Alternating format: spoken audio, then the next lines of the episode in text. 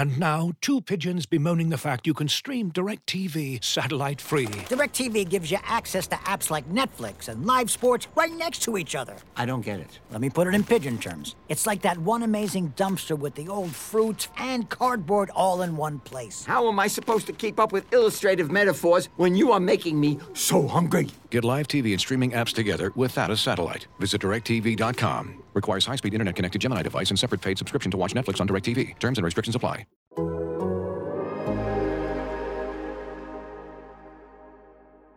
Bird to your mother, it's time for another episode of Birds with Friends. Just the Duo. trio of feathery brethren, weathering any season to see the Eagles eating teams like Scrammy's top with cheese. It's Philadelphia. Bo and Zach kicking it cooler than Two.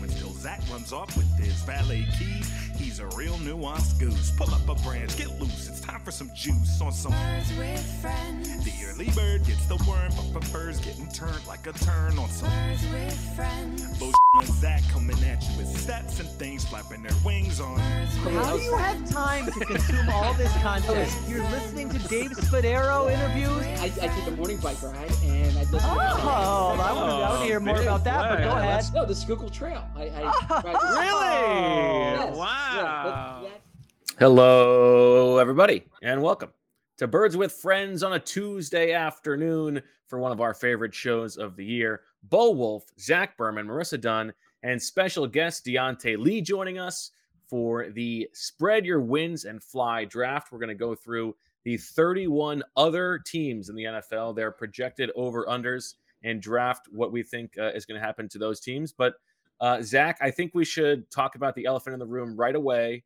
Uh, before before we get to know how Diante's doing, let's let's just get it out of the way. Your thoughts on the Harry Styles spitting at Chris Pine or not spitting at Chris Pine controversy? I have no idea what you're talking about. I I figured this was going to be about the Florida State LSU game, right? Going for two there, which he which Brian Kelly should have done. Uh, but I I know who Chris Pine is, know the name Harry Styles, but can't tell you. Zach, you don't I know who can't Harry Styles is? I refuse to believe that. I mean, I I know I like believe it. vaguely who it is, but I I couldn't pick him. I don't think I could pick him out of a lineup. No. Is that bad? I I should probably say I should know who he is. I did not know this was coming. That would have been one of the one of the opportunities to lie and say that you definitely knew exactly. Okay, all right. Thanks, Diante. I, I I see you've already picked up on the birds with French tradition of piling it onto me early. Um, uh, yeah, uh, yeah. I I uh, I know. That's a drop. Uh, I know. Yeah.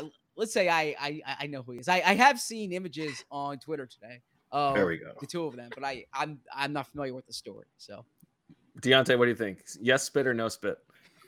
I say no on spit, but Chris Pine's just general like disposition through, through everything that I've seen in, in the media between like the press conferences and interviews and then the actual incident makes me think that maybe Chris Pine thought that he was spit at. Mm. So I'm In not, which yeah, case, he I'm handled it. up in there. He, he handled it very remarkably yeah, well. very yeah. coolly. Okay, uh, Marissa, how are you? I'm great. This is this is exactly what everyone tuned in this afternoon to hear. So I'm really glad that we got that out of the way in the first three minutes of the pod. Yeah. Uh, we we did have a chance to talk to the coordinators today at the NovaCare complex. We maybe we'll get to that at the very end of the show, but let's uh, let's not waste Diante's time any further. He's been generous to join us, and so uh, let's get into it. Uh, now, Zach, you are the defending champion here of the spread your wins and fly draft, uh, and I explained to Diante ahead of time. We will each get we'll go in a snake draft order, and we each get our two challenge flags. In which in which uh, say you draft the uh, the Eagles over. I think it's going to be the Eagles under. We can throw the challenge flags. Of course, the Eagles not eligible for this draft, but because you are the defending champion, you get to decide which spot in the order you want first, second, or third. I suppose I'll take first. Okay, leading off. I like that. Mhm. Uh, Diante as our guest. Do you would you like to go second, or do you want the uh, the, the sandwich at the uh, at the three? I'll go second. I'll go second. I'm so terrible. This is the reason why I don't do fantasy because snake drafts just break my brain. I, I never know how to strategize around it.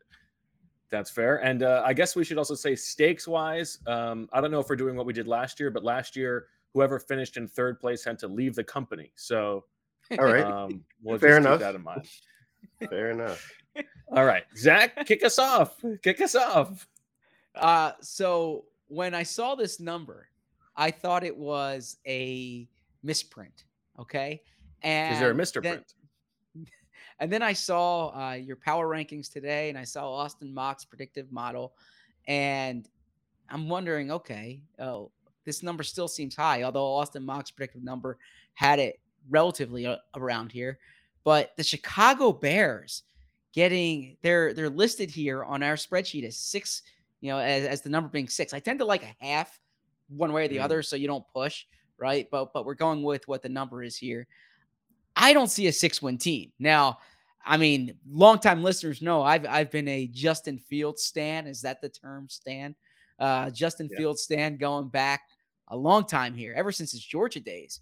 But uh, I just don't think he has the talent around him. That roster is barren. Um, so I am going under. Uh, I'm I'm going under six six um uh, six wins here. So give me the under. Now, scouting wise, Zach, you said you know you've got you got the power rankings open. You've probably listened to Diante's uh, takes on the uh, the Athletic Football Show. I was listening to the NFC West. You are you are uh, a closed book here. We don't know what you think about these teams. Yeah, I don't know what I think of these teams either, to be honest with you. So, uh, you know, I'm, uh, I'm, I'm, s- I'm staying away from uh, betting on the NFL. pick. I'm staying away from betting on the NFL this year. So, uh, I, uh, I haven't looked as closely to it other than recreationally for these activities, but I'm going Bears under six. You think that's a reasonable pick, Diante?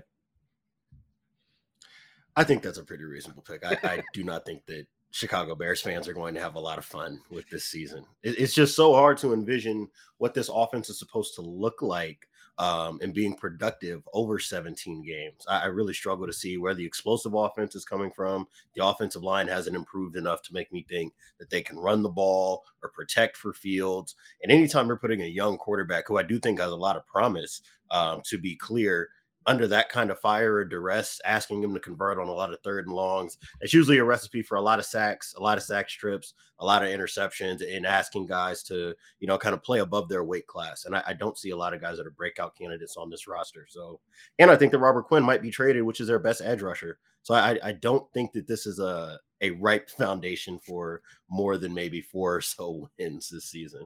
Yeah, I don't see how they're helping him scheme wise, protection wise, or weapons wise. So that's a tough. But on the yeah, other, that's a tough. Will trade-off. Anderson will look pretty good in their jersey next year. So Yes. There you go. All right, Diante, you are uh, you are up, my friend. Um, this is one um, like Zach that I'm pretty passionate about when I saw the number, and that's Tennessee as an under. Um, I, I Mm. think that they have major cratering potential. Um, I think that the way that they ended the year, and obviously some of that was kind of boosted by the fact that Derrick Henry was out, you know, so you definitely want to be fair in those scenarios. But if you're evaluating the roster, you lose their number one explosive play guy in the passing game in AJ Brown. Um, I think that Ryan Tannehill is probably right at about that crest, you know, on the mountain. You know, is, is he going to fall off the cliff this year or next? But I definitely think that that's on the way.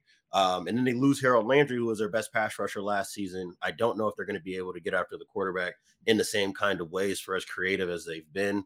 Um, and I'm I'm just not a big fan of what they have at receiver right now. So unless Derrick Henry comes out and has some near or over 2,000 yard year where he's rushing for you know 20 plus touchdowns, I have a really hard time seeing how they meet even the nine win mark. So I'm definitely going under for them.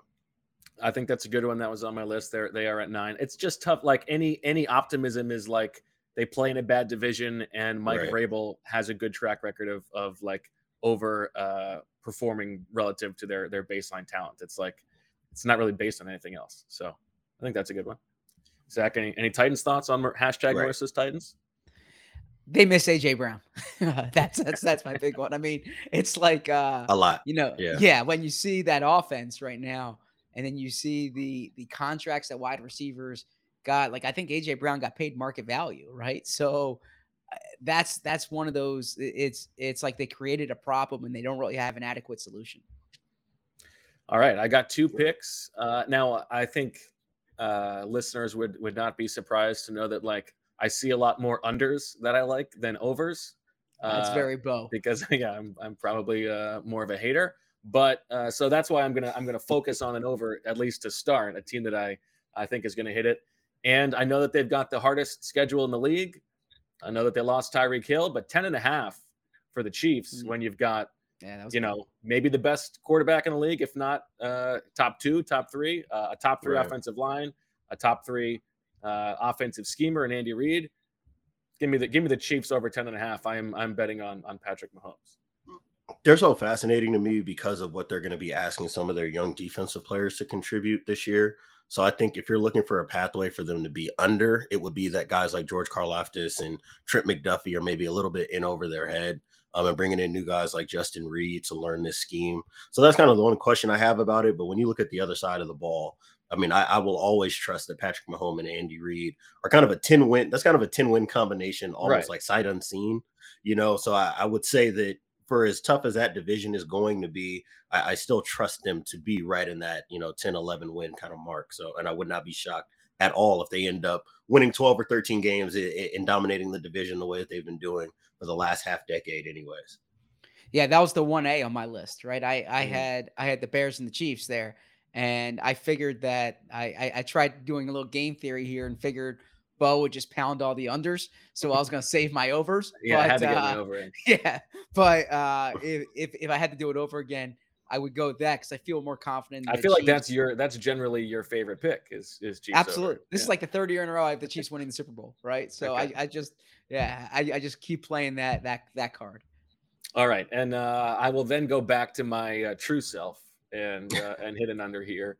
Uh, and this is the one that I think uh, you know, aside from Eagles fans rooting for the Eagles, this is their second priority this year, uh, and that's the Saints under. It's eight and a half here, which is actually lower than than you might see some other places. Uh, Mm. You know, I, you know, there's there are some people who think they have a chance to win that division. I don't see it. Uh, you know, this is a team now. Jameis got hurt last year, but this was a, a team that didn't make the playoffs last year. The offensive line gets gets worse. Yeah. Uh, the defense, who knows? It's you know, there's so much uh, variance year to year on defense. You know, they they're there's sort of this um, hubris that they can just trade C.J. Gardner Johnson and be fine in the secondary, even though they've got a bunch of older players on defense. Uh, I I think we probably underestimate how important Sean Payton was here. So uh, give me the give me the Saints under. I think there is also crater potential here for this to be a five six win team. I can definitely see that. And to me, it's not just Chauncey Gardner Johnson. Like they lost Marcus Williams as well, who's, you know, over the last four or five seasons, you can make an argument was a top five safety in the league.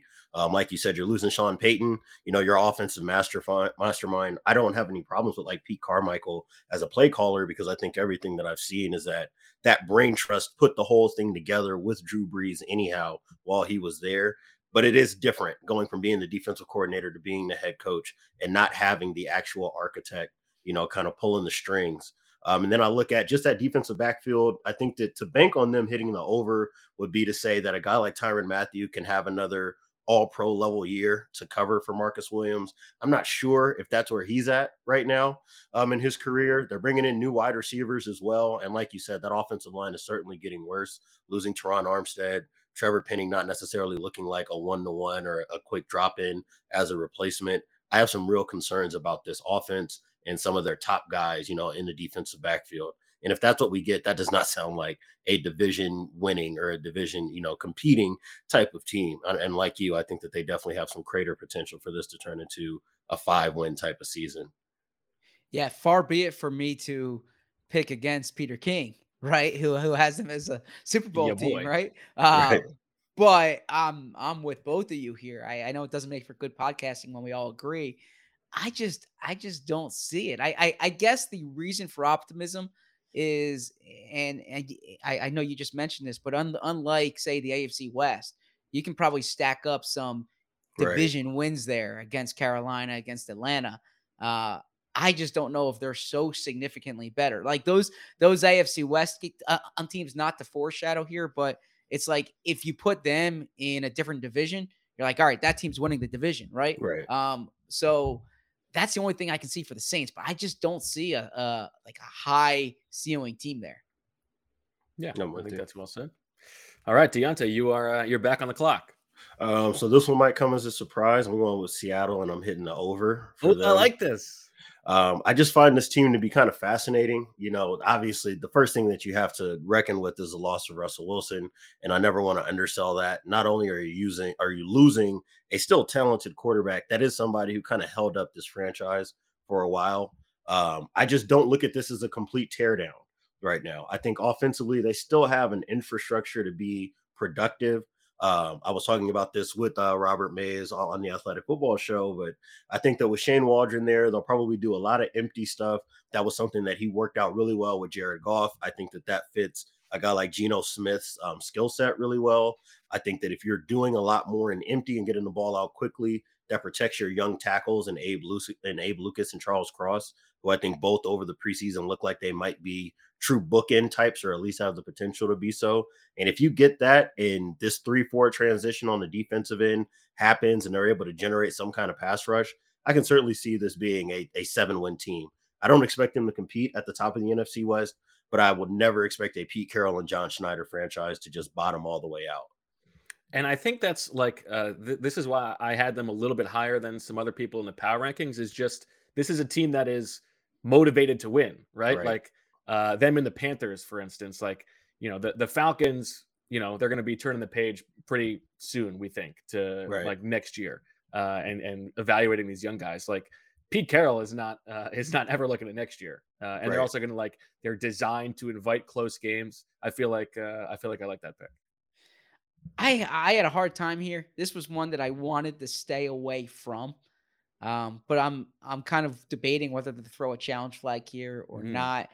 Five and a half though is a low number. I'm just gonna stick away from this one. I I I can see uh the point that that Diante outlined well.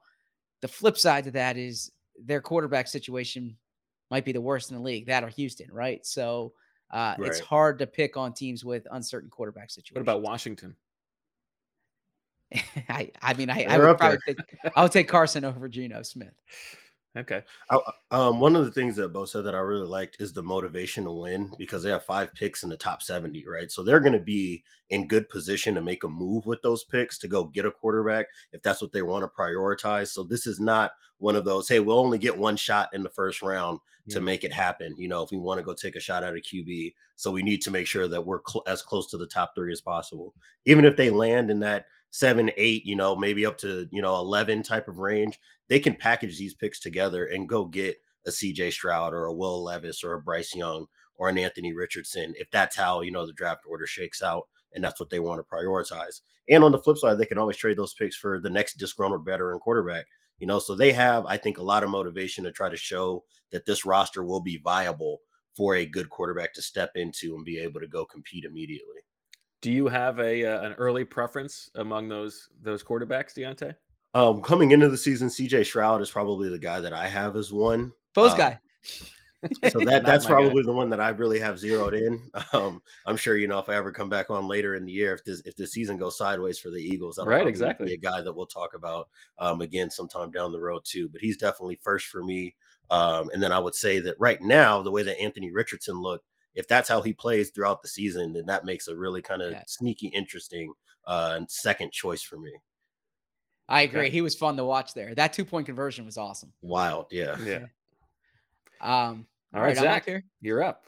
So uh, somewhere down Why don't you make your first pick? We'll take a we'll take a break and then you can come back so you can have a second to think. Okay. All right. So, so, so my first pick here, somewhere down I 95, Lamar Jackson is seeing Miles Sanders, his quote, and is saying, I agree, put some respect to my name. What is an MVP quarterback with that coaching staff and that roster doing at nine and a half? That's a double digit win team. They've been a double digit win team before. They had it, they had bad injury luck last year.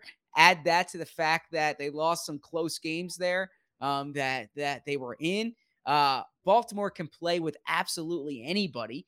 Uh, I I really like that roster. I'm not so worried about the wide receiver situation. Give me Baltimore over nine and a half. I don't hate it. You know, uh, this actually was one that I had circled that I wanted to hit too. Um, but it's married to an under that I think that I might have an opportunity to get to in the next round um, in that division. Uh, like you, I think that a if you're just looking at the fact that you have an MVP level quarterback who will be healthy again, um, I trust what John Harbaugh has built um, in Baltimore. And then you look at just what they have in terms of defensive personnel before you even get to what they might be as this kind of new age three four under Mike Macdonald. I just love what they have in the secondary. I think that all those guys are kind of perfectly positioned to do what they to do what they do best. And with a guy like Jalyn Armour Davis as a rookie, with Marcus Peters and Marlon Humphrey healthy, that's an opportunity to play a lot of man coverage, something that I think we'll talk about with the Eagles again throughout the year. And when you have a defense that where you can just rush forward and play tight coverage the way that I think they can, that opens up a lot of opportunities for you to take things away from offenses. And if that's what the case is, that plus MVP level quarterback usually gets you into the double digit win column. I wish I was I was disagreeing with you guys. I'm I'm I'm, I'm getting anxious to throw my challenge flags, but uh, but I'm with you on the Ravens. Uh, all right, let's take a little break, uh, and we'll be back with uh, round three of the spread your wins and fly draft. Zach on the clock.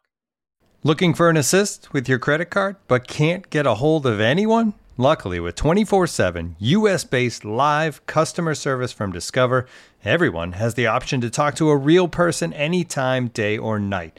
Yep, you heard that right you can talk to a real human in customer service at any time. Sounds like a real game changer if you ask us.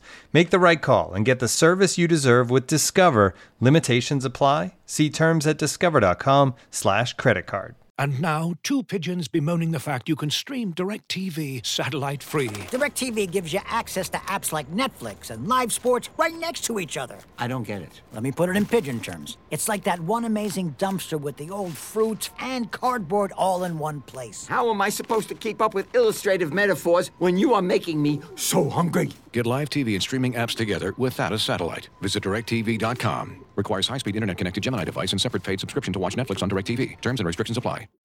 All right. Back on Birds with Friends. Zach, you are on the clock. So far, you have the Ravens over and the Bears under.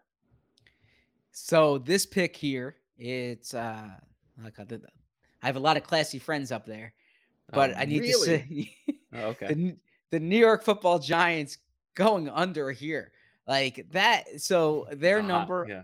Their number on our spreadsheet is seven.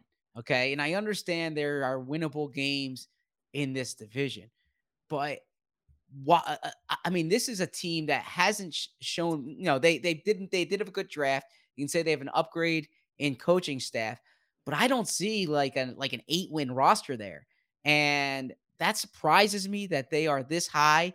I'm lukewarm on Daniel Jones. I think that's a team that's like trying to, That's to the put most. something That's in the place best here. thing that anyone has said about Daniel Jones in years. Um, now the the one thing is is you can say that it's it's kind of like in like an Eagles team from last year where uh this this new coaching staff and they're they're figuring out this young roster, but I I don't think they're as talented as the Eagles were in some spots last year.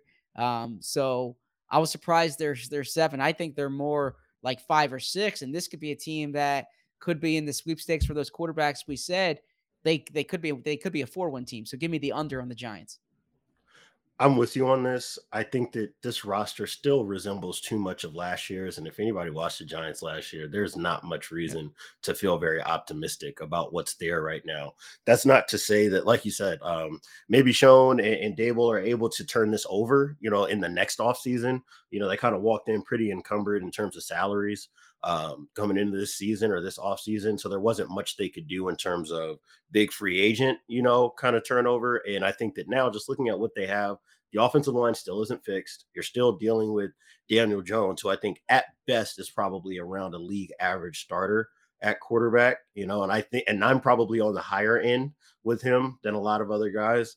And then defensively, they can still stop the run, but that was never the problem for them. It's, it's can you cover long enough for the guys that they have up front to matter, and Dexter Lawrence and Leonard Williams and Azeez Ojulari, and, and now adding Kayvon Thibodeaux, that does make for a decent four man rush. I just don't know if there's enough around him for it to matter. And one thing that we definitely saw with uh, Baltimore's old uh, uh, defensive coordinator in Wink Martindale is when he doesn't have that ability to play tight man to man coverage and sending all the blitzes in the world, it still gets torn up because you need guys who can play man in order to execute that stuff. So they're in a, I think, a very odd situation. You know, I think that this probably needs to be more of a tear down year than a compete and try to win as many games as possible type of season. So I think that seven is definitely a little too generous for where this franchise is at right now. Again, I, I I hate to uh, to agree, but but I'm with you guys. Plus, obviously, I'm betting against Mike Kafka, as uh, as listeners will know. So, uh, all right, Diante, you're up.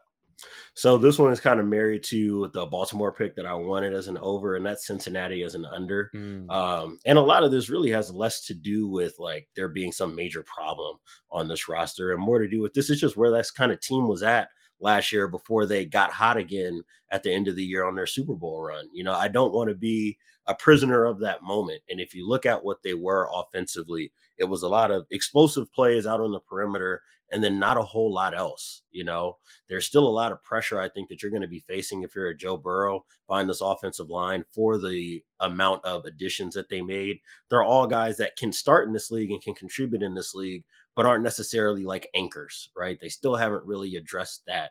And I don't think that their money allows them to do so. That's not going to come at the cost of some of their other um, high level role players, you know, at other positions.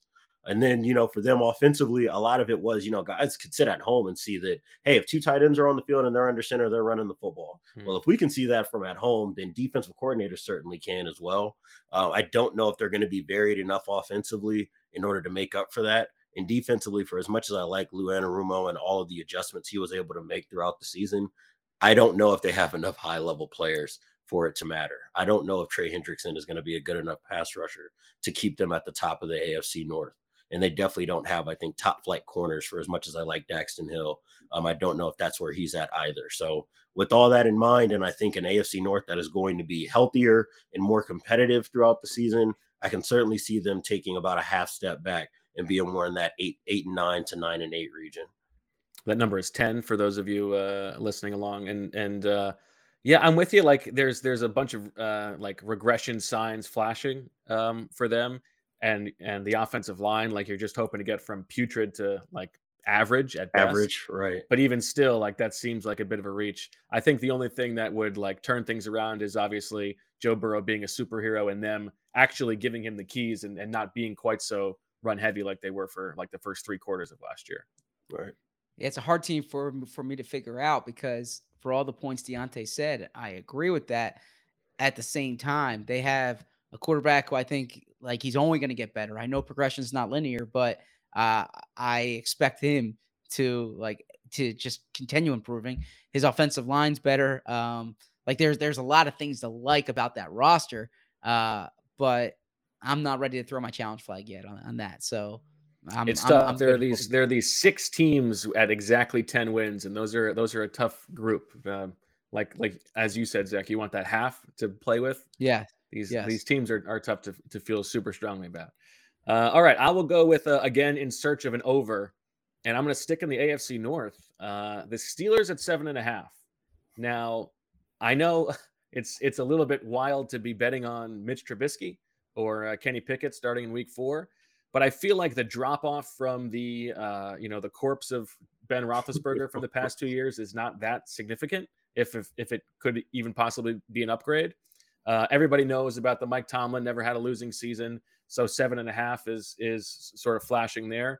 I just I think the defense could be really really good, and uh, the offensive line I know that they like really tried to get it better this offseason, and it looks like it's still sort of a disaster. So that worries me a little bit, but. Uh, George Pickens is a fun guy, and uh, I kind of I kind of think that like Pickett might might have a little bit of uh, like late season rookie magic to get them to eight nine wins.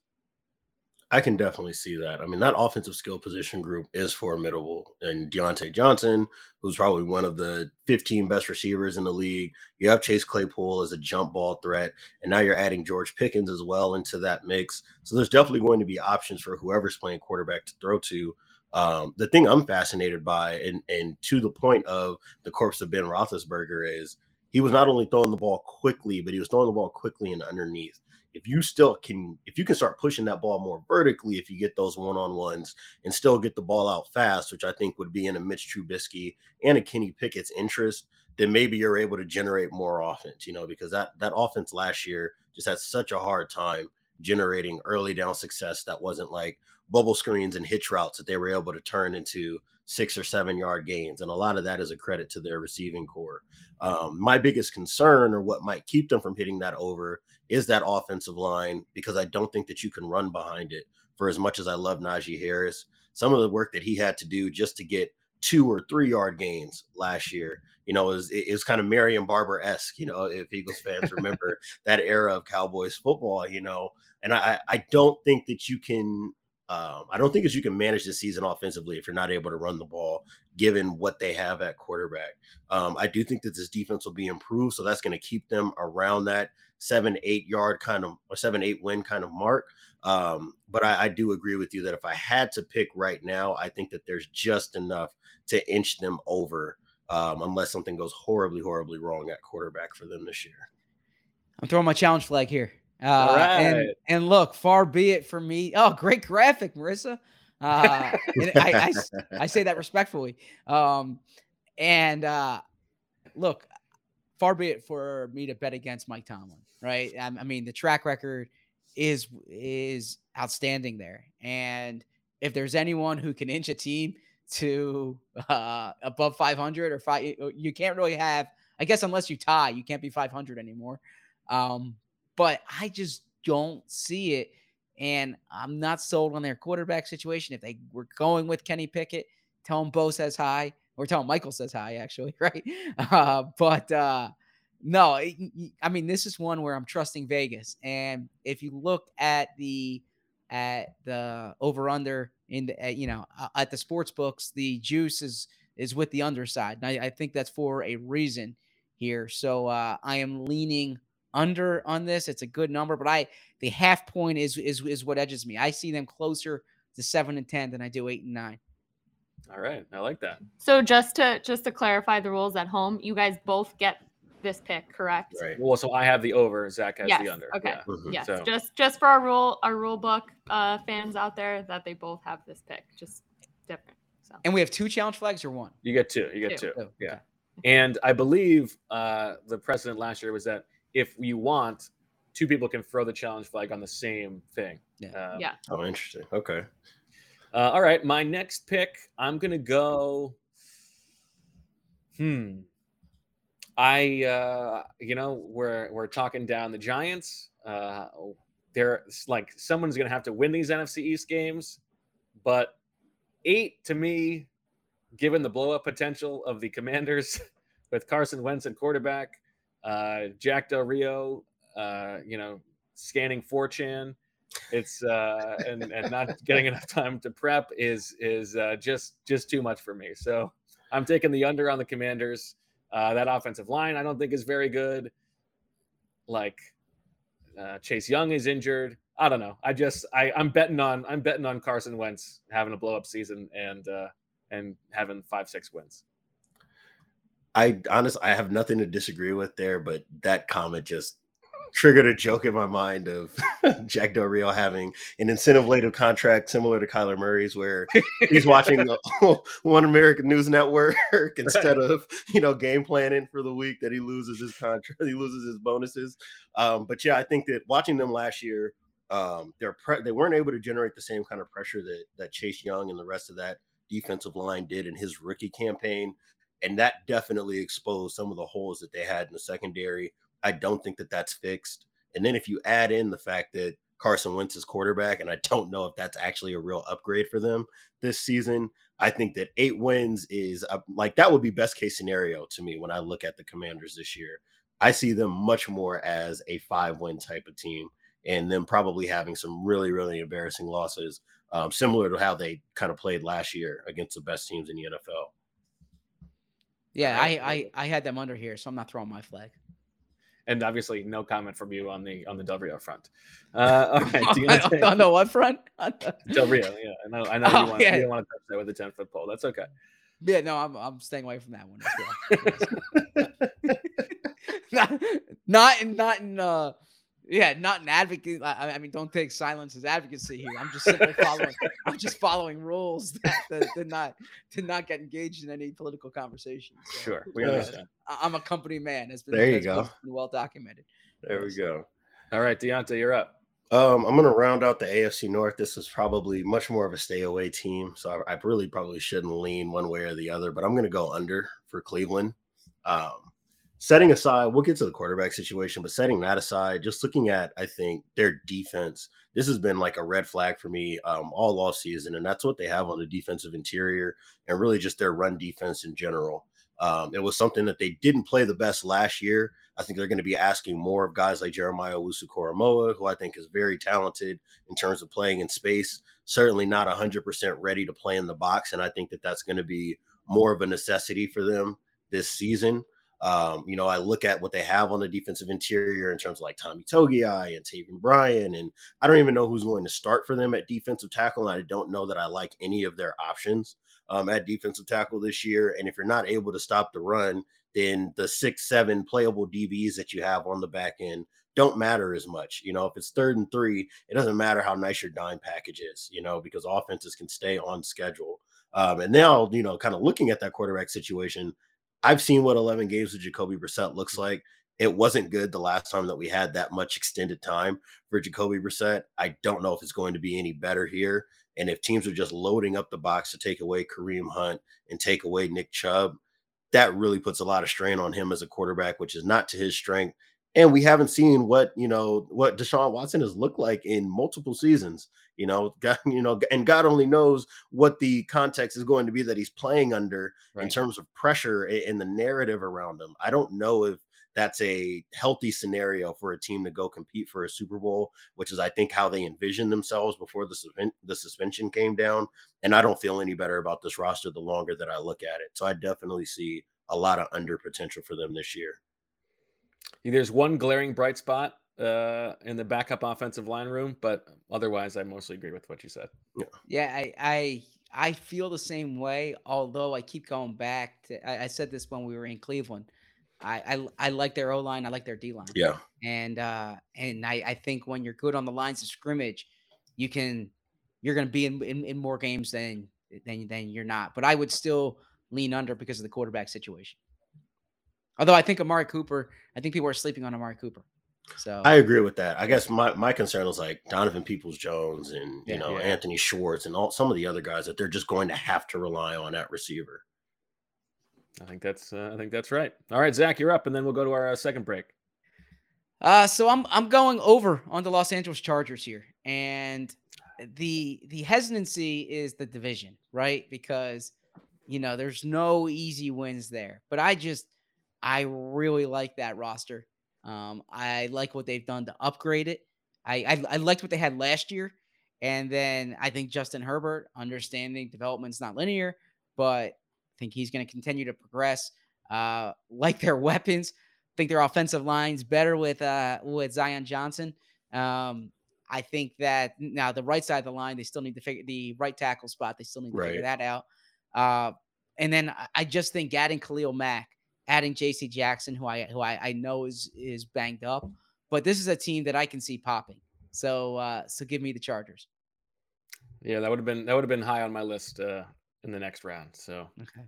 Uh, yeah, I just don't want to bet against Justin Herbert. Like, I mean, I know that we thought it was coming last year for this team to be a you know like an 11-12 win team, but they're all in. I feel I feels it feels like they, they have a real chance to to win 12, 13 games. Yeah, I'm with you. Like for me, teams that I'm gonna hit the over on are teams that address their problems, you know, mm. from the prior season. And for them, their big thing was still pass protection. You go out and get an interior offensive lineman who I think is talented enough to do that and stopping the run. And they poured so many resources in their defensive line, you know, their defensive tackles and edge defenders in particular. And I think that addressing those issues allows a guy like Justin Herbert to hit the field and feel like, hey, if I go out and just do my thing, everything else will sort itself out. You're much more protected. I think it puts a lot less on his plate. You know, for as great as he was on third down, you know, especially like the third and long situations last year, you don't ever want to ask any quarterback, let alone a young one, to have to perform at that level. And I think that if they can get anything out of this run game to help them control the clock, what they have in terms of run defense, the wide receivers that they have, who are all good contested catch guys, even though they don't have a burner. And I think that adding a you know top tier edge rusher in Khalil Mack to play opposite Joey Bosa, they've got all the ingredients you need to go not only win a division but really be a force in terms of pursuing a Super Bowl this season. Zach, are you good to keep going instead of the break? We should maybe save the break uh, if that's all right with you. Uh, sure, sure, yeah. Um, sorry to sorry to throw you off. No problem at all. Uh, Little gamesmanship you know, the, there. Yeah, that's exactly right so last year, so so just to give our actually, you know what? Why don't we do the? I'm not kidding. uh, no, to give our, our, our listeners and, and viewers a behind the scenes is last year we did this pod audio on audio only. right? So it Mm. was much easier to have all all your sheets in front of you, right? When it's on video, uh, like I I need to look like I'm listening to what Bo's saying because if I'm not, he's gonna call me out on it. Um, Well, I don't care if you look time- like it as long as you're actually doing it. but then at, at, at the same time, I'm trying to figure out uh, which uh, which direction to go. Um, so, all right, I have one here that I'm on the fence with, um, but I think I'm gonna do it. Okay, and I I, believe you.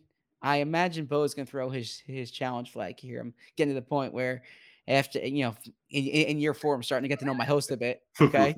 Um, I'm going over on the Green Bay Packers, Mm-hmm. and I'm going over on them uh, because first Number's off, 11. Yes, I'm sorry. I, I should establish that It's the, the number we're, we're working here is 11. Um, I I think that year in year out they've proven that they're a double digit win team.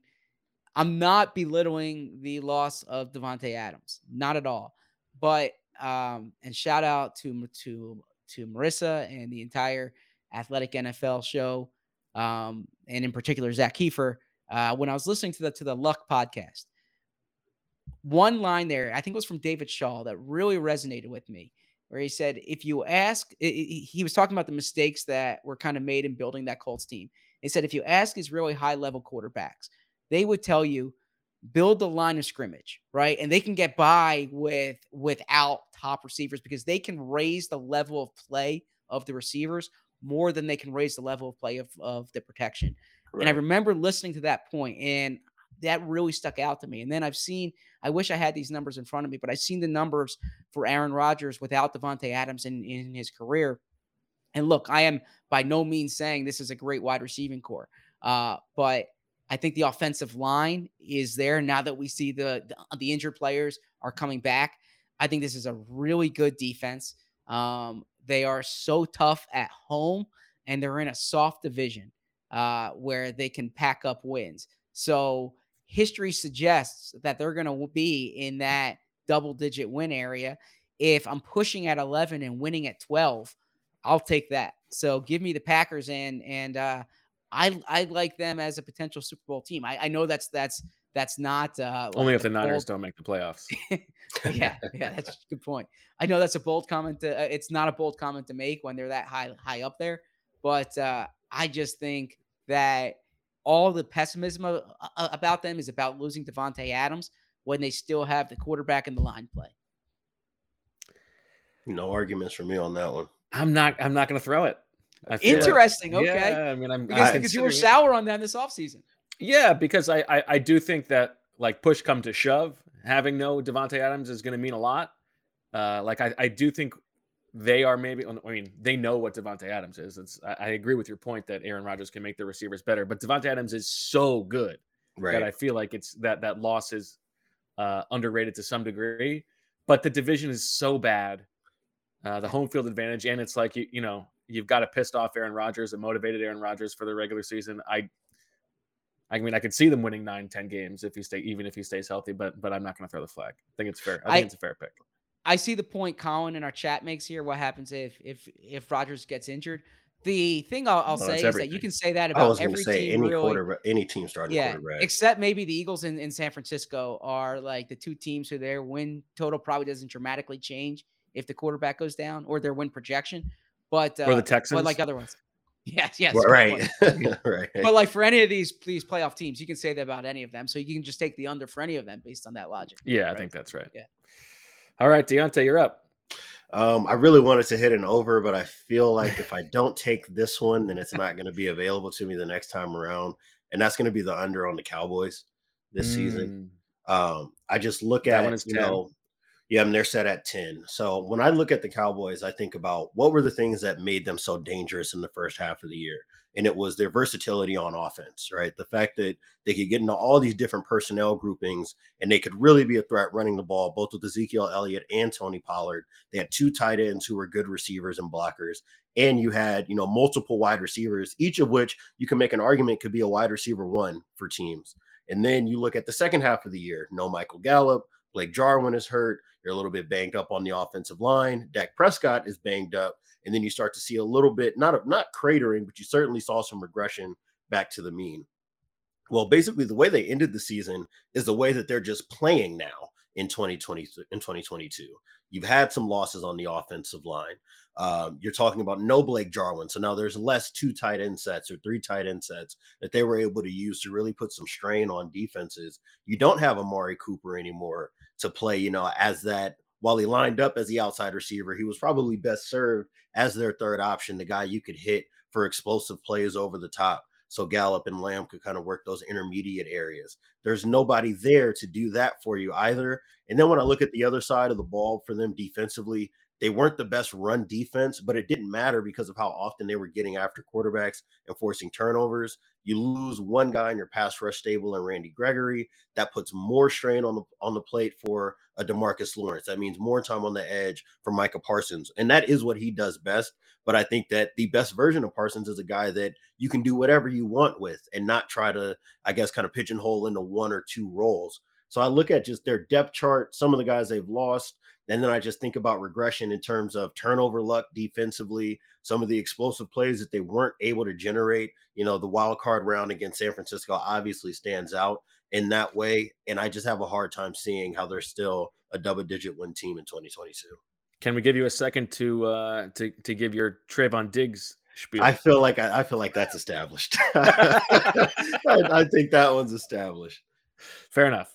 Uh yeah, I mean like they've still got the two best players in the division, uh, Mhm. which is like enough reason to be somewhat optimistic. But but I do think that like signs are pointing the opposite direction. So Yeah. so I'm not going to challenge that that call.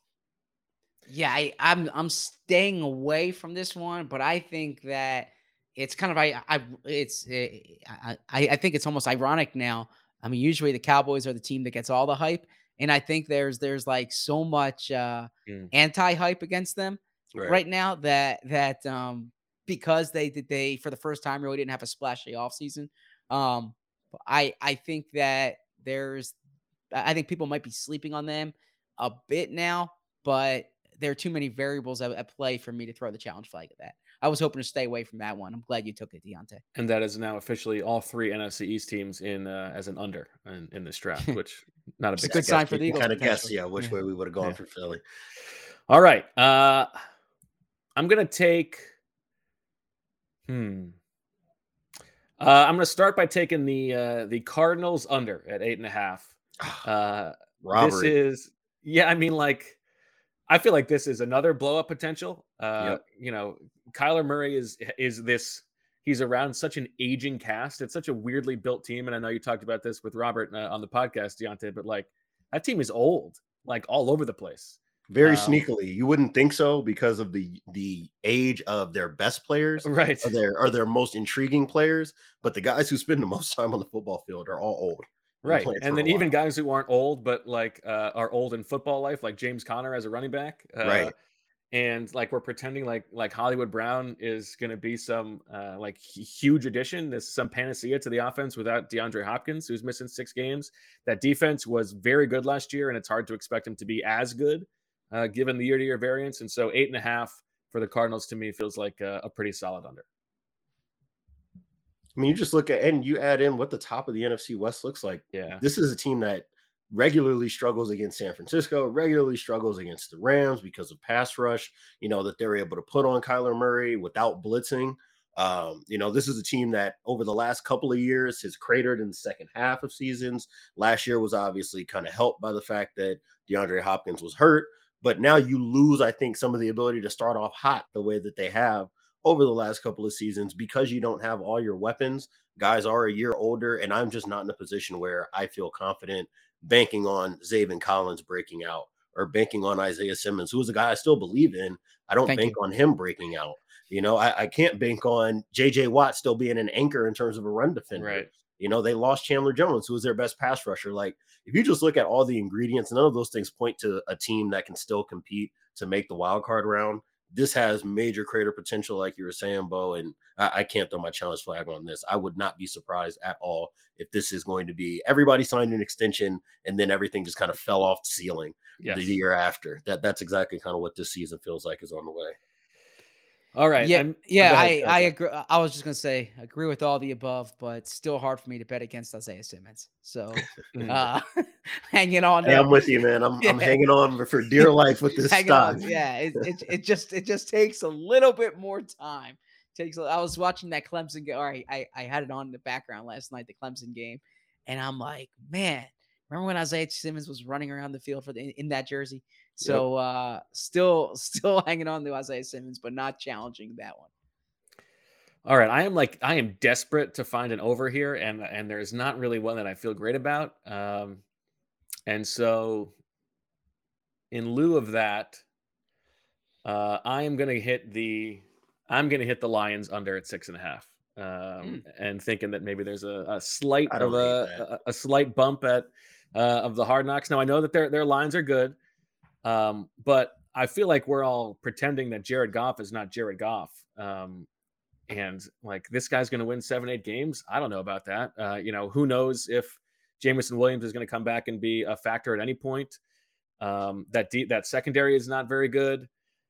I just, I mean, I, it feels like we're still talking about. I mean, this is the Detroit Lions, and I mean, you watch Hard Knocks, and I mean, there's some, there's a lot of unserious people in charge there. Uh, it feels like to me, and so, so I'm, I'm, I'm taking the Lions under.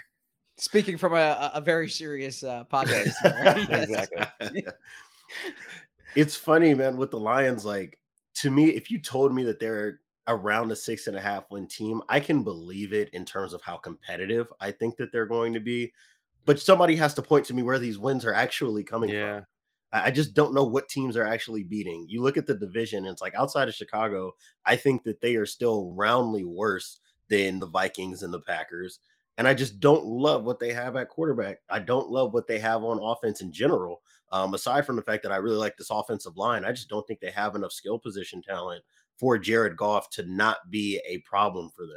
So I think they'll be in every game. Basically, this is going to be that regular team that you don't want to see if you're sliding and you're a good team because they're really going to pound on you. You know that that's a team that can get in the way of a team making a wild card or winning a division by you know beating them when they should, you know, by losing to the lines when you shouldn't.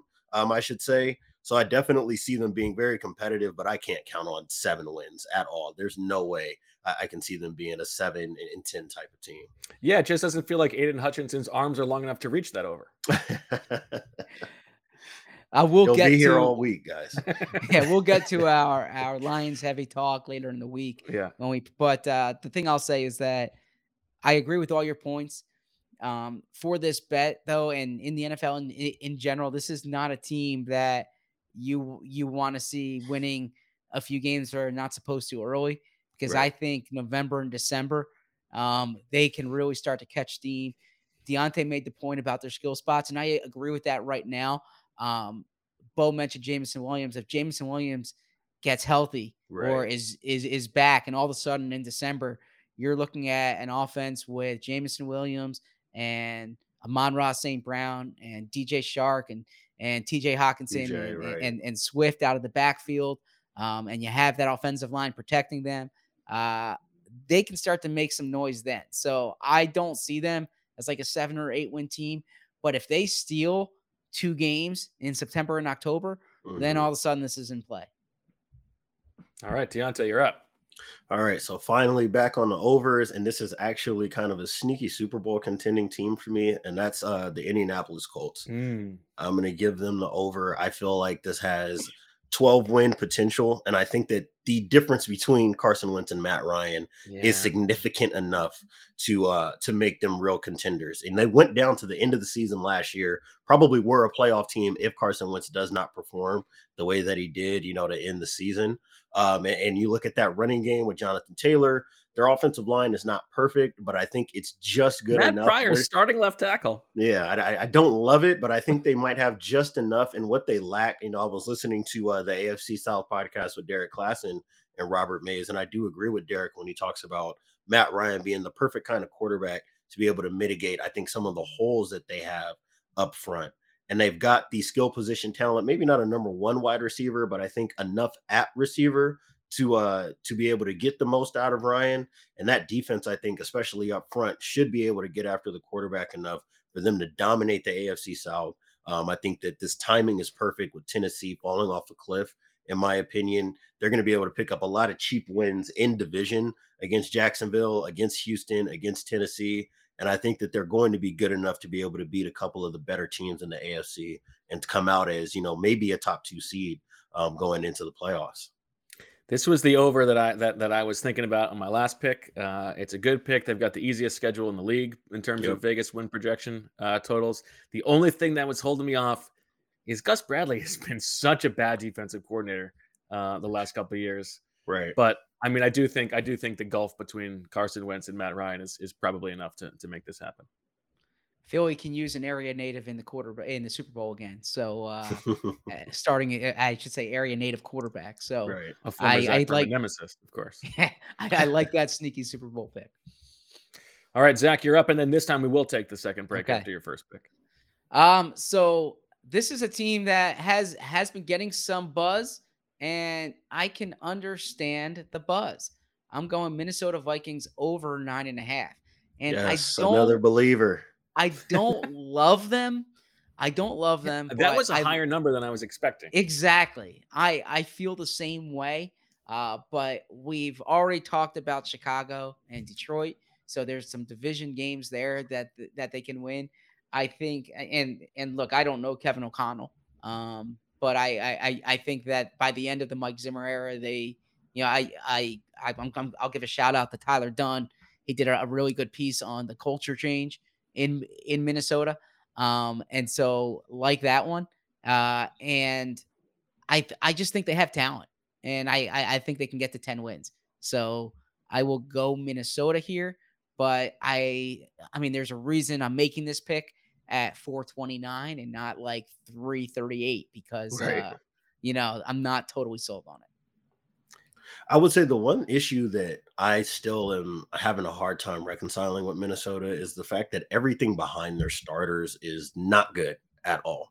Like 1 through 22 on this roster, it's just as good as anybody else in the league, but the natural attrition I think that's going to come with the rest of the season is what's really kind of giving me pause on how good their ceiling or how high their ceiling actually is. Like this can definitely be a team that wins 10 games because maybe they go on a real hot streak early when everybody's healthy.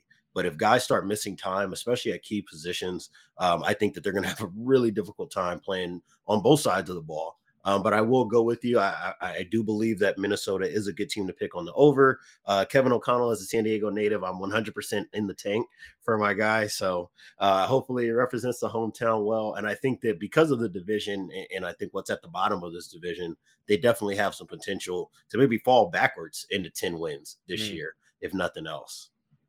Yeah, I think I think that's all right. I, I'm like itching to throw my flags, and yeah, I can't. keep it, keep it in there. All right, well, five flags uh, still out there, and then we'll we'll get to uh, Marissa's team at the end. But for now, we take a little break before we come back with the start of round seven with Zach on the clock.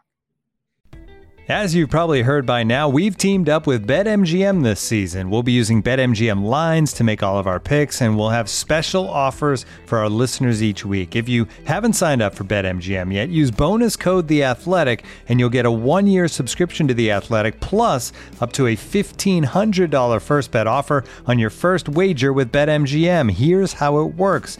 Download the BetMGM app and sign up using bonus code The Athletic. Make your first deposit of at least $10. Place your first bet on any game and claim your voucher for a one year subscription to The Athletic. See BetMGM.com for terms. U.S. promotional offers not available in D.C., Mississippi, New York, Nevada, Ontario, or Puerto Rico. Gambling problem? Call 1 800 Gambler. Available in the U.S. Call 877 8 HOPE NY or text HOPE NY 467 369 in New York. Call 1 800 NEXT STEP in Arizona. 1 800 327 5050 in Massachusetts. 1 800 BETS OFF in Iowa. 1 800 270 7117 for confidential help in Michigan. 1 800 981 0023 in Puerto Rico. First bet offer for new customers only in partnership with Kansas Crossing Casino and Hotel. Don't forget, if you haven't signed up for BetMGM yet, use bonus code The Athletic, and you'll get a one-year subscription to The Athletic, plus up to a $1,500 first bet offer on your first wager. With threats to our nation waiting around every corner, adaptability is more important than ever. When conditions change without notice, quick strategic thinking is crucial, and with obstacles consistently impending, determination is essential in overcoming them. It's this willingness, decisiveness, and resilience that sets Marines apart. With our fighting spirit, we don't just fight battles, we win them. Marines are the constant our nation counts on to fight the unknown. And through adaptable problem solving, we do just that. Learn more at marines.com. All right, back on Birds with Friends. We got about 25 minutes to get through the final three rounds here. Uh, Diante very generous with his time. Zach, you are on Very the clock. generous. uh, so the uh, I'm looking at the New Orleans Saints. No, that's a joke because I, I wanted to pretend I wasn't listening to you earlier. Um, Always good no, to explain the joke. Yes. Yeah. Well, I, I know we're tight on time, so I couldn't play out. I was going to play the joke out a little longer. Um, Los Angeles Rams. I'm staying in Los Angeles here. I'm going over on them. They're they're 10 and a half on here. That schedule is brutal. Yes. Uh, that there there might be a little, you know, Super Bowl hangover here. Um, but I just I really like the roster and they seem to get better this offseason. Uh, they they add Allen Robinson, okay. They add Bobby Wagner. Um, they get Cam Akers healthy this year. Uh, so there's there's just a lot to like now. Left tackle situation, you know, the offensive line, you're not crazy about it, but this is a coaching staff that has shown they can win games. And uh it's a cool, you know, I I just I think they can get to 11. So it might be 11 and 6, but I'm going with 11 here. I think my only hangup has just been the the potential for that champagne hangover to really Yeah. last a while because they don't have a ton of depth on this roster. You know, um, I think that if they're going to hit the over, it is going to call for I think Allen Robinson having an excellent year. I think they're going to need to get a lot more um, out of Henderson and Akers as our running backs. And you got to hope for Matthew Stafford health, you know. And at this point now, I think there was such a rush to react to some of the ways that they were talking about Stafford's elbow in the preseason that now they're all coming back and say like, no, it's cool, it's cool, he'll be fine. And I do take Matthew Stafford to be a pretty tough quarterback, so he's never going to pull himself out, um, you know, under these types of circumstances. But I do have some concerns if their if their guys do start getting hurt or if they're not going 100% because everybody's just playing for the postseason. Um, I do wonder whether or not they have enough on the back end of this roster, similar to Minnesota, for them to be real contenders late in the season. Yeah, it's the elbow. I mean, it's it's the it's the champagne in the elbow. That's what that's what worries me, and the schedule. Yeah, uh, I'm still not going to throw it. All right, Diante, you're Um, up. Wait, ahead, real Zak. quick here, just just uh, for 15 seconds. Uh, there was news as we were talking. The Eagles placed Andre Dillard on injured reserve. Uh, Hmm. The injury came out as we spoke last week, but now they open a spot on the fund the 53 man roster. And of course, this is week one. He was on the active roster for Yep. week one. That's uh, Right. something for a separate game that we'll talk about another time. Mhm. All right, Diante, you're up. All right, so my AFC sneaky team in the last round was Indianapolis. This is one that I feel like anybody could take with the bullet, and that's uh, the Buffalo Bills as an over this year. Um, you look at the AFC East, I expect them to absolutely dominate it again this season. Um, even for losing Brian Daboll, I think they've built up enough of an infrastructure offensively for them to be able to sustain that. I don't think that Ken Dorsey is going to be much different from a play calling perspective. And I think that they're trying to add a little bit to what they do offensively. You know, drafting a running back. I think that they're opening the door for Isaiah McKenzie to get more touches. A guy who down the uh, down the stretch last year they used on screens and jet sweeps and things like that, where they can get the ball out on the perimeter to stretch uh, defenses side to side and really allow you know Josh Allen to use his legs as well to put a lot of strain on you know all 53 yards of grass laterally. I think that we'll see a lot of that again this year. Um, and I'm at this stage now because of the improvements that he's made. I'm just taking the very best of Josh Allen, especially what we saw at the end of the season and in those two postseason games to just be who he is now. And if that's the level of quarterback they've got with what I think might be the best defensive roster in the NFL, that to me is a number one seed in the AFC and a team that I absolutely expect to see playing at worst for the AFC championship. Yeah, this feels to me like I don't I don't know if they're gonna pull it off in the playoffs, but this is a team that is like very motivated. It seems like to to put a stamp on the regular season and make it their own. Um, and as you said, it's the AFC East. They, they should have a chance to to rack up wins. All right, I got a I got a back to back situation here. I'm gonna go with uh, sticking in the AFC East. I'm gonna bet against the Patriots. I'm gonna go under eight and a half. That's Uh, another I one I just, I just, you know, I, I don't want to, I don't want to not trust Bill Belichick, but I also am not going to trust a combination of Joe Judge and Matt Patricia as uh, like the. Now it's probably going to end up that Bill Belichick is just the offensive coordinator in in actuality, but uh, I'm betting up against the pencil and and the uh, the concussion uncle. So Mac Jones, I don't know. I'm under. That's all. Uh, oh, just in, in the interest of keeping things moving, Zak, are, are, do you have anything to say on the Patriots? No, I was gonna say true to form. You have, I think, two overs and the rest are unders. So yeah. Uh, I, so yeah, that feels right. You you you pound the unders. Um, I'm so uh, I'm so torn on the Niners because oh. I love I love that defense. I love DeMeco. Uh, they have that that screaming uh, like positive regression coming where they were they were like one of the best defenses in football, but didn't get a lot of turnovers, and so I feel like that's yep. going to flip. I feel like they're going to be like a top three defense, but on offense, like I find it so silly that the most precious thing in the organization, this young quarterback, they've hired Brian Griese to be his quarterbacks coach, like yeah. straight from the booth. What is yeah. going on now? I'm again, this is probably just Kyle Shanahan taking over there, but uh, I've got the two sides. Like, do I do I want to go with DeMeco or against uh, what's what feels like an odd situation on offense, like the Jimmy G thing? I think everybody knows that that's going to play out in some weird way. Um, but I'm gonna I'm just gonna bet on DeMeco, and I think you've you've convinced me, Zak, because I have too many unders. So I'm gonna go uh, the Niners over ten wins. This one kind of hurts me because this is probably this might be my favorite team or the team that I'm most excited to watch this season. Um, is the Niners because of what you were describing uh, defensively for them. I think that if they're able to force any turnovers at all, what they have in terms of pass rush, which is like a true stable of like five to six guys, both on the interior on the and on the edge that can get after the quarterback. You have the best linebacker in football and Fred Warner playing behind him. Um, and I think that if they get anything at all out of their safeties, you know, they they address the cornerback position enough to where this might end up being as complete a defense as we have in the league outside of Buffalo. Um, and if Trey Lance is anything close to what I think he can be, and I do trust that Kyle Shanahan will be uh, able to get the most out of him. Uh, I think that encouraging him to use his legs a bunch will probably be a big piece of their offensive success if they're able to have it this year. And if they can keep him, Trey Lance, and Elijah Mitchell healthy, I think the speed that they have on offense to kind of go and balance out what they are as a physical downhill running team, that's enough, I think, for them to kind of dominate that division and be at the top of the NFC or one of the top teams in the NFC this year. Love Trey Lance this year.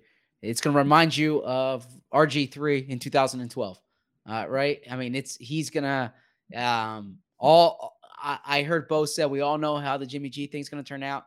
I right. don't. I think I think Jimmy Garoppolo is going to get paid well to be a backup quarterback uh, because I think Trey Lance is going to be awesome this year. Um, I am a believer, uh, and you know, I I, I think Shanahan's going to scheme it up and he's going to make it work.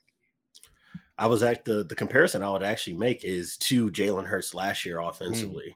especially when the Eagles got hot, you know, in that midseason uh, portion when they kind of left some of the RPOs behind that I think that Nick Sirianni wanted to run and, and not being as spread pass and being a little bit more spread to run um, offensively. I think if you're able to incorporate that for Lance, with all the big bodies that they have and how punishing they can be in the running game, that might make the game really, really easy for Lance, similar to how the game was made easier for a healthy Robert Griffin III, you know, in his rookie year. Um, I'm going to look like the it looked like Washington was just going to take over the lead. All right, Deontay, you're up. All right, for me, because you took San Francisco, which was going to be my next pick, I'm going to go with Carolina, and this is one that I mm. really do not feel good about at all. Like six and a half. If this were, yeah, if this were a true kind of a betting scenario, this would 100% be a stay away but I'll go over um, as somebody who was probably as low on Baker Mayfield last year when he was hurt. I do think that this scenario will allow him to get back to doing some of the things that he does best, which is being really efficient with getting the ball out of his hands, not having to work through complicated progressions. Um, the only issue I think I have with this roster is the offensive line, but I think that they have everything else that you need for them to be competitive in a weak division. And I love what Phil Snow has done with that defense.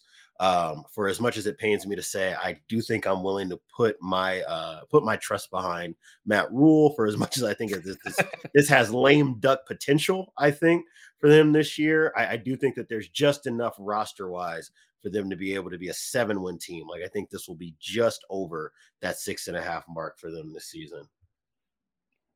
Zak, You got, you- you're gonna throw it or no? This was a stay away from me. Okay. No, because I mean, I, I I could see, I can see them getting hot and getting like the eight or nine games, but I'm staying away from this. And again, this is the same. Like this is a team that is motivated to win that seventh, Right. eighth game because of the coaching staff. So Yep. yeah, I, I want to throw it, but I'm not going to. Zak, you're up.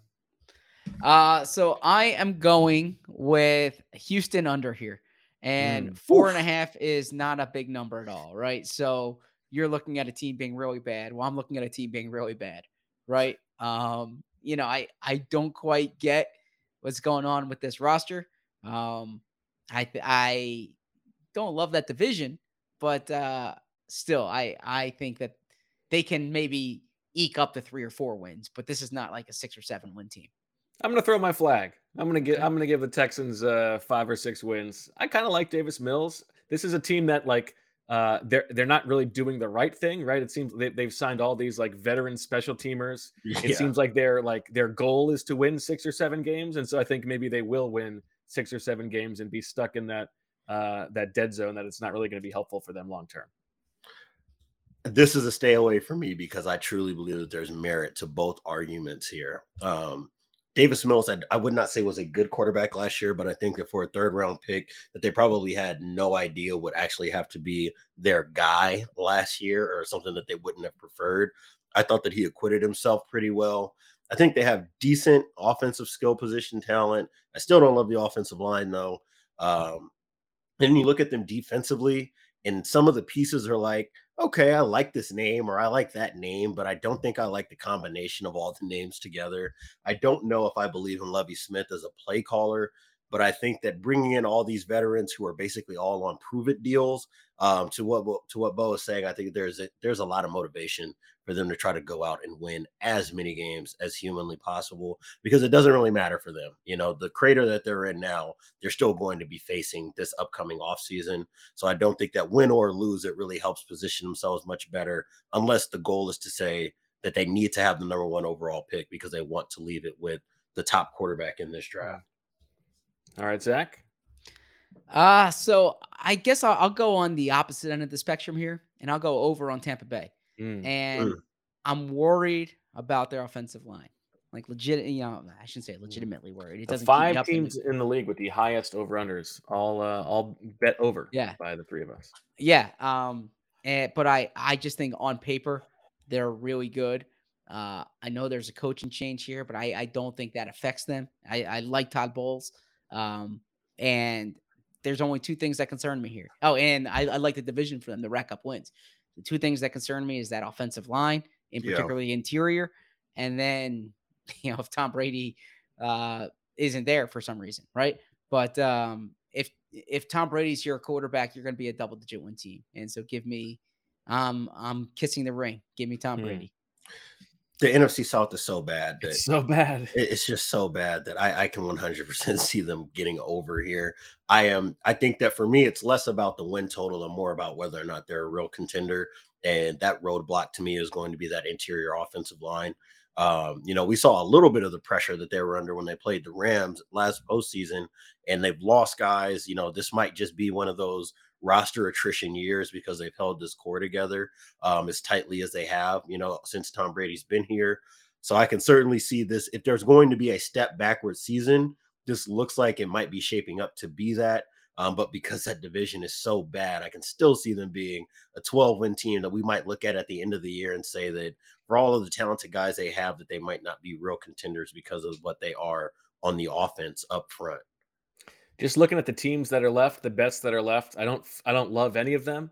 Uh, and and the challenge flags are use them or lose them. So I'm gonna I'm gonna use it here on the uh, on the Bucs under just because there are so many possibilities for them to win, you know, 10, 11 games and still hit the under. Like Brady misses any time. That offensive line Right. is so bad. Even though the, the division's easy, I'm gonna I'm gonna take the under. Their Real quick, defensive you said they're backfield is using also little- not the greatest either. I, I, I, you said use them or lose them. I thought we have to use them, right? Well, yeah, you have to use them. Yeah. Oh, I okay. mean, okay, yeah. okay. So, okay. I, I got worried. I was like, wait, I didn't have to throw the flags. Yeah. Okay. All right, Diante, you're up. All right, I'm going to take it back to uh rebuilding teams, and I'm going. I'm looking at Jacksonville to hit the under here, um, and that does not mean that I'm not happy about what this offseason was in terms of bringing in a regime of real adults that actually understand how the National Football League works and how to prepare to actually win games and put guys in position to succeed. Um, obviously, as an Eagles fan, I have nothing but the best things to say about Doug Pederson. Um, I trust what uh, Mike Caldwell is going to try to build with them up front. I think that some of the young pass rushers that we see for them already have a lot of potential. Obviously, headlined by uh, Travon Walker, who might just be explosive enough for I think some of the lack of refinement in his technique that I've detailed before for it not to matter early in his career. Um, but looking at them, and there's still just so many roster holes. You know, I again, yeah. a lot like Houston. You look at some of the names that they have, and in certain roles, you can kind of envision if you squint success for these guys. But a lot of them are kind of being thrusted up to being number one at their position or being paid like the expectation is that they're going to be at or near the top of their position. You know, Christian Kirk you look at bringing in a guy like Darious Williams, who was somebody that, for as much as the Rams like, they had to kind of build that defense around moving him around so he would not be a liability because of his size. Right. I think that they've got a lot of youth at linebacker that they're going to be leaning on. Even Foye Oluokun, who I like as a linebacker, as a decent starting linebacker, I think he's kind of overpaid. And then they went out and drafted a bunch of guys that play the exact same position as him. So I don't exactly know how everything's going to sort out for that defense. Like I said, they've got the skeleton, the bones of a team that can eventually pull themselves out of the hole that they dug under Urban Meyer. I just don't think that they're there yet. So I would certainly expect them to still be a five win team this season. I'm throwing a challenge flag here. All right.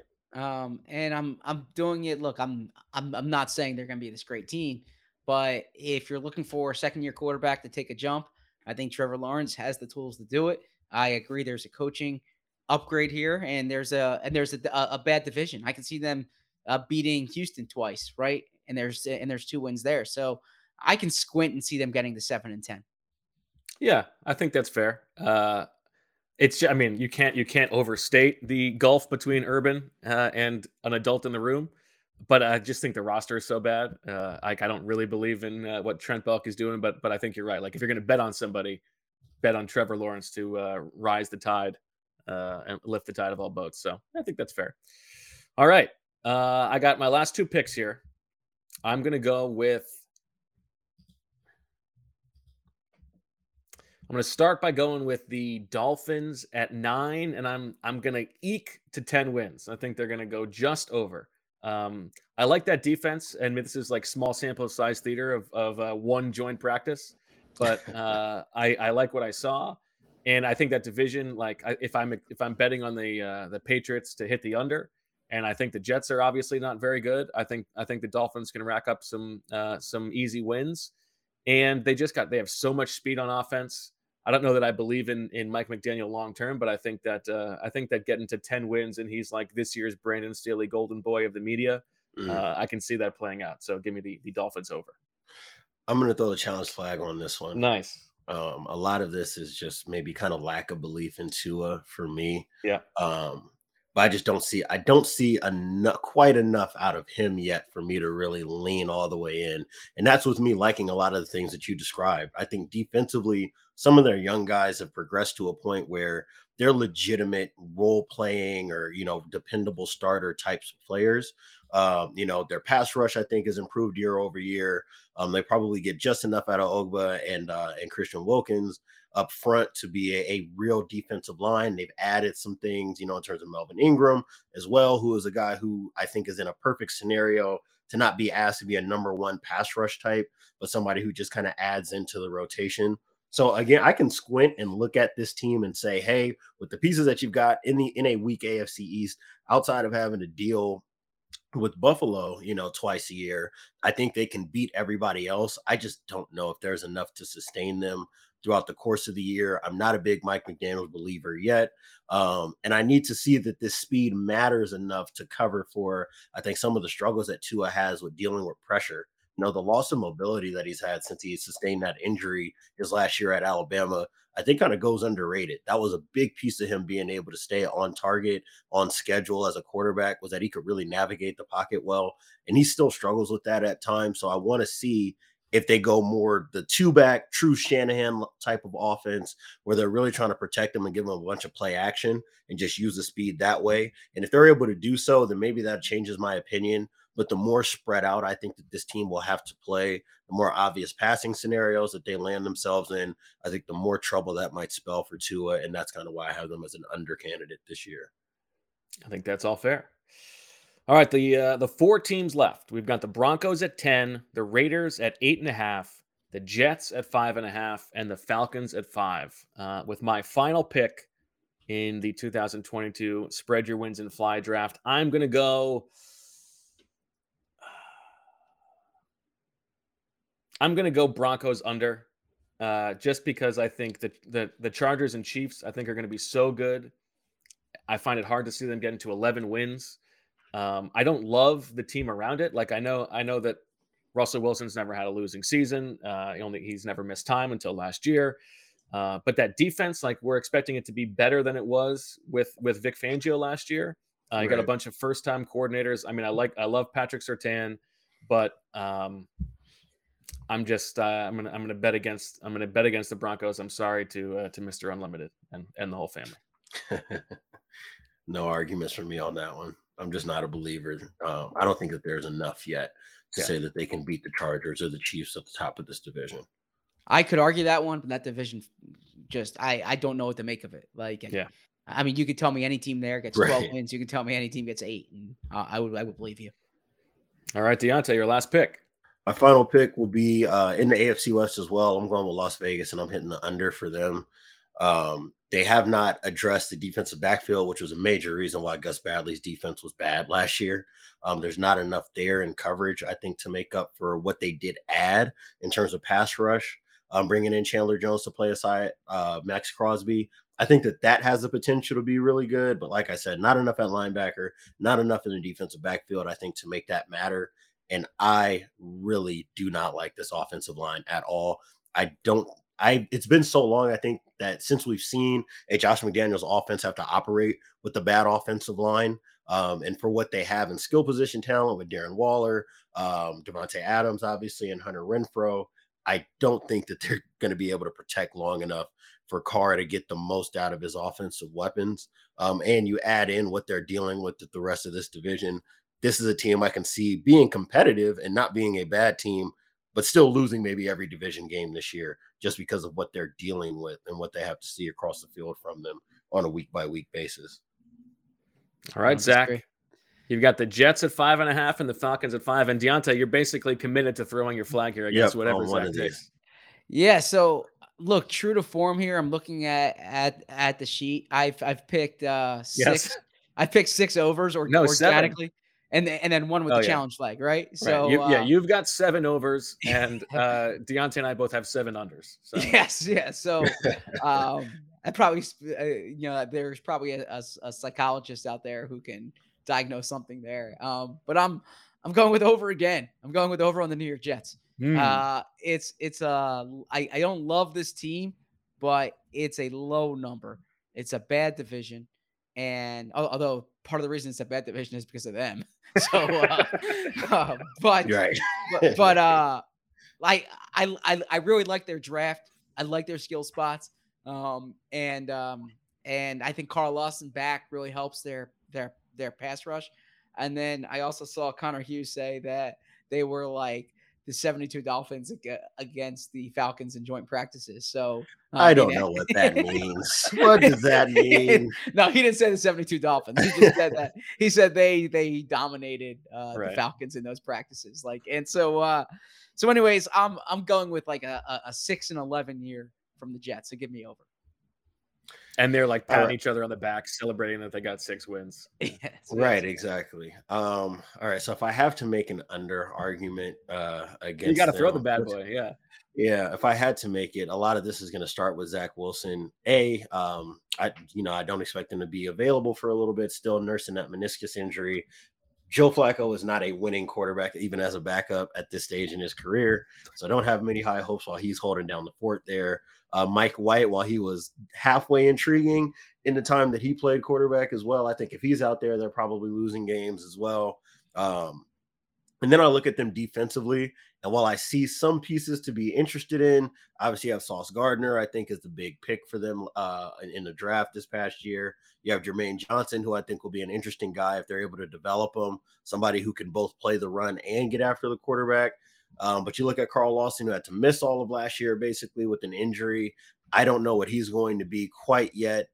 And I still don't exactly love their linebacking core. Again, just like Houston, Jacksonville, some of these other teams that are in rebuilding positions, you can start to see the skeleton, you know, for them at running back. Some of their wide receivers, I think, are interesting. Um, but I don't think that they've gotten enough done in terms of upfront with what they have, you know, at, at offensive line to really make up for the fact that Zach Wilson is just a bad young quarterback right now. And I don't think that they have enough to really carry out Robert Saleh's uh, vision for what they want to be defensively. Check back in maybe two seasons and I might feel differently about them, but I still think that this is like a year zero, year one type of situation for them building this roster out. Check back in two years, we'll see if he's still there. I think is Right. big. Right. All right, right. let's quickly run it down before we get to uh, Marissa's big moment. Uh, I've got the Bucs under, Chiefs over, Broncos under, Niners over, Dolphins over, Cardinals under, Patriots under, Saints under, Commanders under, Steelers over, Lions under, Texans over. As I read this, I feel like I probably don't need to do this for everybody, but I've, I've done it for me. so I should do it for the two of you. Deontay has the Bills over, the Bengals under, the Cowboys under, the Colts over, the Dolphins under, the Titans under, the Browns under, the Raiders under, the Panthers over, the Jags under, the Jets under, the Seahawks over. Zak has the Bucs over, the Packers over, the Rams over, the Chargers over, the Ravens over, the Vikings Ever the over. optimist. Yes, the Steelers under, the Giants under, the Jags over, the Bears under, the Jets over, the Titan, the Texans under, and Marissa, you are on the hook here for the Falcons over under five wins. Hashtag Marissa's Falcons. What are we gonna get? Um, well, in my like 30 seconds of research, looking at their schedule right now, I'm gonna go with under uh, five. Um, I don't know what that says about me, Zak. If I'm, you know, like This is your first under. Yeah, yeah. So I've not done well with the over the past two years. I was honestly hoping I got the Jets because then I could just pick the over because you know I do the Jets podcast, so like gotta endear their fans too. Um, so thanks for that, Zak. Um, but yeah, um, not sure I believe in uh, Mariota down there, but um, I don't know. Sorry, Falcons. I'm gonna go under five. So All right. Bo All Wulf right. is head coach, and you're betting under. Okay. oh, Just- just- wow. Wow. No, that's the joke. That's the Ouch. joke. That's for the- our, our one, of the, one of the meanest things anyone's ever said about me. And there are Hey man, there's a lot of FedEx inheritance behind that guy. I don't know if you should feel so bad about that. Exactly. yeah, I'll, I mean, I'll trade with him. All right, Diante, you have been like uh, overly generous with your time. Thank No, you so thank you much. I feel like it having would me. be very silly if we brought you on this podcast and didn't ask you just one time, like, what's your prediction for this Eagles season? Um, I think it's kind of I was tweeting about it when the Chauncey Gardner Johnson trade went down, but to me, this is at worst a year that you should expect to compete for the NFC title. But I think even bigger than that, this is a situation to get a clear evaluation on what you do and don't need at the quarterback position. I think that this is probably the best roster non-quarterback in the league, or at worst top three. Um, and I think that you're going to get a real quick picture on whether or not this roster is good enough to compete for a Super Bowl. So if Jalen Hurts is able to rise to the occasion, and I think if Nick Sirianni is able to scheme enough around him to, like he did last year, to keep him in protected situations, then you have the potential to really make noise in the NFC, um, not just in the division. Um, but I would say that I'm probably this is probably about as encouraged as an Eagles fan as I've been for this roster in quite a bit of time, probably since they got hot right during you know at the end of the season for that Super Bowl run. I, I haven't felt as good about a roster since then. All right. Well, that sets us up well for the rest of the week, in which uh, we will talk about our big picture predictions for the season and also obviously uh, zero in on the matchup in week one against the Lions. So stay tuned. Also sets up well to bring me back in two months to talk about how I hate myself if this season goes sideways. Uh, just like everybody. That's you know that's the arc of the season. That's how it works. So uh, we'll talk to you soon later this week on Birds with Friends. Diante, again, thank you so much uh, for your time. Thank uh, you. Thanks to all the listeners. Thanks to Marissa and Zak for everybody, and Elijah and um, Jessica's slides. I'm Bo. Thanks for listening, and as always, we love you.